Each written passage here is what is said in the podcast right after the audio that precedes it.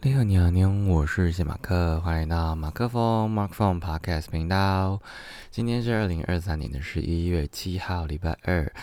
今天看的书呢，要否这个一刻的奇闻异事是什么呢？就是延续昨天的红蓝的《如何跟上变化多端的世界》这本书。那昨天有先讲一下为什么会有这本书，要看这本书，就是因为我这个礼拜天会担任一个论坛的司仪，然后他会来呃分享，所以就想说来多认识一下红蓝这个人这样。那呃今天看到的里面，因为它里整本整本书里面有分三呃四个大章节，就分别是。教之深，它就是从大脑的特性认识教的这件事情的科学。然后养之思呢，就是生活中的养育观察与观念分享。啊，第三个是学之道，自我学习的习惯养成与途径。第四个是思之变，对生活社会知识的深层思辨。好，然后啊，这哦这嗯。这两天的进度算是看的蛮快的啦，因为还有两本书读，所以呢，我来到了呃，准备进入到第四章了。所以呃，先来讲一下二三章有看到自己蛮喜欢的段落，这样。第一百零七页，因为他彭兰本身是一个跟脑神经诶研究科学有关的呃学者，这样，所以他很多的举例都会引用一些呃。可能论文啊，或者是什么 paper 的这些，哎论文跟 paper 不是一样吗？这些数据来证成他的这些理论，这样。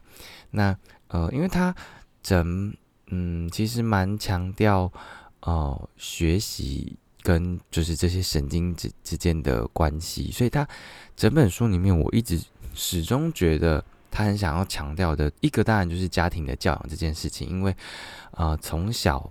对情绪的感受，然后呃，做父母这样的一个榜样，身教言教这件事情，其实是会大大的影响小孩子的成长的。即使是从啊怀孕时期就就是开始了，就是啊妈妈在嗯你说怀孕的期间有运动，摄取足够的营养，然后情绪是在一个稳定的状态啊，就已经可以帮助小孩。哦，它里面有一个有讲到一个，就是妈妈如果有固定的运动的话，她的小孩就算四肢都不就是四体不动的话，他还是蛮健康的。这样，反正总之就是讲的大概这些内容。这一个我觉得就家庭教育在这件事情啊，孩子的养成。然后另外一个就是阅读这件事情，他一直强调就是阅读就是啊人类的资产，类似这样的一个说法，因为它会大大的影响教育这件事。好，那。回过头来，一百零七页讲的就是说，他说，因为不知道怎么学的，也就不知道怎么忘记了。这样，就是啊，很多事情就是习惯的养成是很不知不觉的。所以，呃，当我们所以这边讲说，我们我们在学很多东西，我们绑鞋带的时候，其实你在绑的那个过程当中，呃，他已经从你一开始要学习说。我要绑一个结，我应该要绕一个圈，然后什么穿过去之后竖起来，已经从这件事情进化到你可以在处理其他事情的时候手边动，它是一个下完全是下意识的动作了。当你这件事情变成下意识的，它它的处大脑处理它的方式就会呃从 A 阶段跳到 B 阶段，反正就是不会耗你的脑力的这件事情。所以啊，就希望说哦，看到这里说。看到这句的时候，就希望说，希望很多事情也可以不知道怎么学，然后我就可以不会忘记了。这样，嗯，好。然后第一百三十三页呢，他引用了延长寿讲的一段话，他说：“教育应该是个探照灯，替孩子照亮前途，而不是照后镜，看孩子做错什么。”因为他这章在讲一些考试。的制度的东西，就是考试不是不好，而是做法要对。这样，那，呃，其实这这这个章节的开头叫做从他介绍了一本书，叫做《重新想象教育的未来》，是一个叫做 Robinson 爵士的人所写的。然后他影响力非常非常的大，改变了很多，应该说改变了几乎是世界对于教育的看法，也因此就是孩子都受惠了这件事。那为什么说延长社会？很很喜欢年长讲这句这句话呢，就是，呃，我们很常去检讨孩子的不是，就说：“哎，这里为什么做错啊？然后哦，为什么不好好的用功念书啊？什么什么的，就是你应该是要帮他找到他的一个长处，他的优点，然后去善用它。其实这个长处不是应用在 怎么说学习这件事情嘛，或者是说。”啊，不是在我们现在普世价值里面认为成功的一件事情，可是它的长处就是应该被发挥。就像，嗯，要照顾病人或者是老者，就是你需要有一定的嗯同理心，或者是你想要帮助别人，你认为，呃，你你的那个悲悯力是要够强的。要有的人就是没有这种悲悯力，有的人就是有，那。呃，像德莱莎修女，我不确定她后世的评价什么，但至少她就是一个啊，很不是不是德莱莎修女啊，那个四个字，那个护士啊，死定了，突然忘记那个是谁了。好吧，反正就那个啊，南丁格尔啦，南丁格尔那个护士，嗯，我在思考，嗯，很棒，就是南丁格尔，就是他啊，就是帮助这些病人嘛，我是说。很多事情就是都是需要培养的，不是说哦，他书念的特别好，他就特别优秀。其实啊，他在某一章节有讲到，有德有才的人是最上品，有德无才的人是次品，有才无德的是毒品，然后无才无德就是废品。这样哇，我记得好清楚哦，我好棒哦。好，就是没有有才，但是没有德这件就。德育这件事情是啊，我我我自己也认同，就是远比才才气或者是才华这件事情远远远来的重要。因为他一旦无德缺德的话，我们会说一个很缺德，就是等于是对他人格定义出一种完全不予置评，或者是觉得他他没救的这件事情，就是德这件事情在是是很重要的。那所以回过头来，就是我们在虽然我自己现在还没有孩子，但是希望自己在未来如果有孩子的这么一天，在教育他的时候，我是真的能够陪着他一起，呃，不管是阅读也也好，或者是陪伴他成长、运动也好，而不是一直去看着他的缺点，然后一直提醒他说：“你怎么这么烂？你怎么做事都做不好？”而是跟他的一起。手把手的去做，我觉得这个也是我，因为我有一阵子有在小小的不算带啦，但就是呃教我的侄子，我觉得那段过程是一个我希望做到的是去引导他主动学习这件事情，而不是我都帮他做好好的，让他好像呃没有没有去思考，没有去自己动手做，因为这件事情对小孩来说真的太重要了，他的脑，我们以前不是说什么小孩的。头顶不要乱去压，因为他那个性门就是还没有，呃，还是软的发展嘛。这件事情其实没有跟这个有太大的关直接关系，反正就是头型的重要。但是我的意思是说，小孩的发展，因为他还有太多潜力跟呃各种可能性了，所以不应该是去抑制他的发展，而是让他适得其所的去发挥，然后找到他啊可以更。更 厉害，或者是跟他上手的那个点，这样，嗯，好。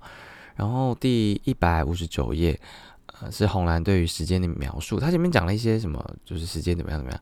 然后，因为他就说时间啊是不可以。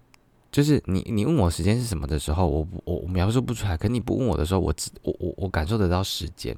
然后他自己有一个描述，我蛮喜欢。他说时间就像卫生纸，看起来很多，可是凑着凑着，哎，就没有了，就是很贴切。然后我们有时候都会一时觉得它很多，然后突然某一个瞬间就会觉得它要结束了，这样，它要它要它要消失了。这就真的很像我们对时间的那种感受。嗯，那第一百七十一页，他说看书是自己的想象力，而看电影是导演的想象力。我我自己非常认同啦，就是以前也是一个蛮喜欢读书的小孩子，所以喜欢看推理相关的，像亚森罗宾啊、啊福尔摩斯啊，然后另外就是魔法系列，就哈利波特嘛。就是你在看这些书的时候，你会开始想象他，呃。因为以前还没有正式翻拍成电影的时候，你单看书，你就会想象他哦，他的教室是长怎么样子？到底我心目中的霍格华兹，每个人心目中的霍格华兹都不一样。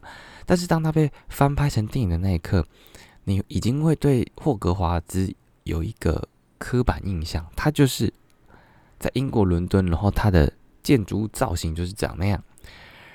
你你不你你原本在念看书的时候，你不会被很多东西制约，你可以去想象很多的空间发挥。但当电影拍出来的时候，你已经陷入了导演的想象力之中了。所以，呃，我我很喜欢这段话。然后，而阅读这件事情的确就是，嗯，我们最应该要培养的一种一件事情，因为它里面有讲说。啊，我们大脑是有语言处理语言能力的这个区域，可是我们没有处理阅读，因为阅读是一种习惯，这样，所以它需要被培养。哇，我怎么记忆力好像今天特别的好啊？好，那反正呢，就是再次提醒，看书是自己的想象力，而看电影是导演的，所以我们应该要好好的阅读这件事。然后他，呃，有一段是讲说科学跟，就是他用科学的一些证据在，嗯，科学的。应该说身体的现象吧，然后再讲述呃我们的一个变化，在一百七十六页，我蛮喜欢这段的，但是因为它蛮啊三类的，所以我就念完就好。就是他说啊，他做做了一个啊研究，是母鼠对小鼠的梳理会影响大脑分泌肌乳素，又叫做催产液，应该是催产素吧？他是不是讲错写错了？好。然后他说，这个表象基因学就受到科学家重视。就原来，啊我要讲了，我念过就好。原来基因的 DNA 结构，那个就是分子序列，讲是固定的。但是呢，只要改变构成蛋白质的氨基酸，它就能够改变 DNA 包裹的染色体蛋白质。而环境是可以决定基因的展现与否。所以这个发现太重要了。这样，我自己就是蛮喜欢这种啊。我不是一个一定要靠数据说话的人，但是如果这个佐证的话，我会觉得它更值得被人幸福。我我本身是可以先幸福的，我不需要一定要靠科学的数据。但有些人就是眼见为凭嘛，虽然眼不见，眼见也不足为凭，但是有些人是需要靠这个来确认，他他才可以认为这是真理的。那反正我觉得他透过这个描述。啊，去证实这件事情是可以帮助很多，呃呃，需要经过这一关才能够认同的人的一个嗯同意的方式。这样好，那呃再分享两个就好。第一百八十七页，他讲到箭经，箭是射射箭的箭，弓箭的箭。他说痛是难免，苦是自取，就是啊，我不确定剑经大到底为什么描述这件事情，但他前面有讲一个，就是你第一。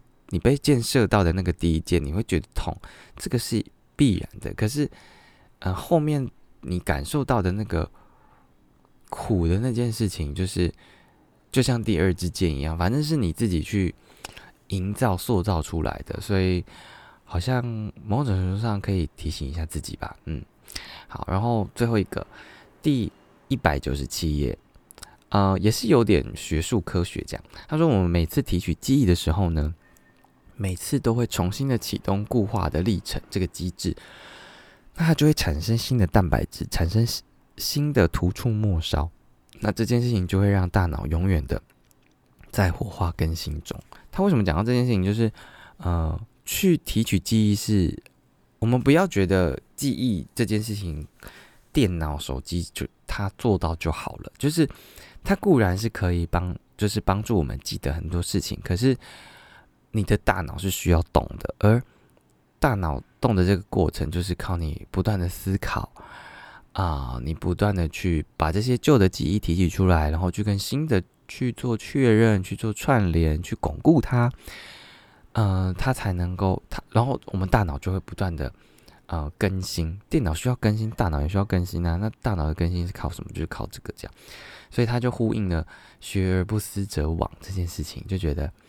嗯，很多都串起来了啊，也不是很多都串啦，就是应该是说，呃，因为红蓝它的，我觉得他的那个中华文化的底蕴蛮强的，就是他，呃，一方面念很多书，然后他不管是《论语》啊那些诗词，其实都有蛮深刻的嗯学习吧。所以呃，他在引用这些的时候，虽然有时候引用太多，我自己觉得有点 too much，但是呃，有时候互相呼应这件事情蛮啊。它里面有讲到，也就古人的智慧真的是很棒。就是我们透过这件事情，我们在跟几千年前的人在对话，我觉得是蛮过瘾的啦。所以，呃，回到这边就是，哎，鼓励大家多多的阅读啦。嗯，好，这是什么结论？但我觉得阅读真的很棒，哎，就是我觉得我有捡回来是好事。那如果你捡不回来，虽然你现在听我讲的是。透过我的想象力去传达你，你吃到的是谢马克的想象力，但是或许在这串想象力之中，你也可以延伸出你的想象力，进而去，嗯，你不是去阅读，而是去阅听我的这个好 podcast 这个播客，然后去，嗯，进而让自己有更多的思考的延伸，希望是对你的想象力、对你的记忆、对你的大脑。对你的神经元 是很有帮助的，所以我觉得，呃，红蓝里面这个标题就是如何跟上变化多端的世界，就是啊，持续的阅读这件事情，让你的大脑持续的活化，是一件啊，你才能够跟得上这个变化多端的世界。这样，嗯，这个我觉得是我对这本书下的注解了。然后明我可能今天就会把四支片看完，然后明天进入第二本书，下一本书，所以。嗯，那就期敬请期待，就接下来要分享的丁玲娟的这个的这本书叫做《逆风前行》啦。好啦，再给拜拜，牛，我是谢马克，我们明天见。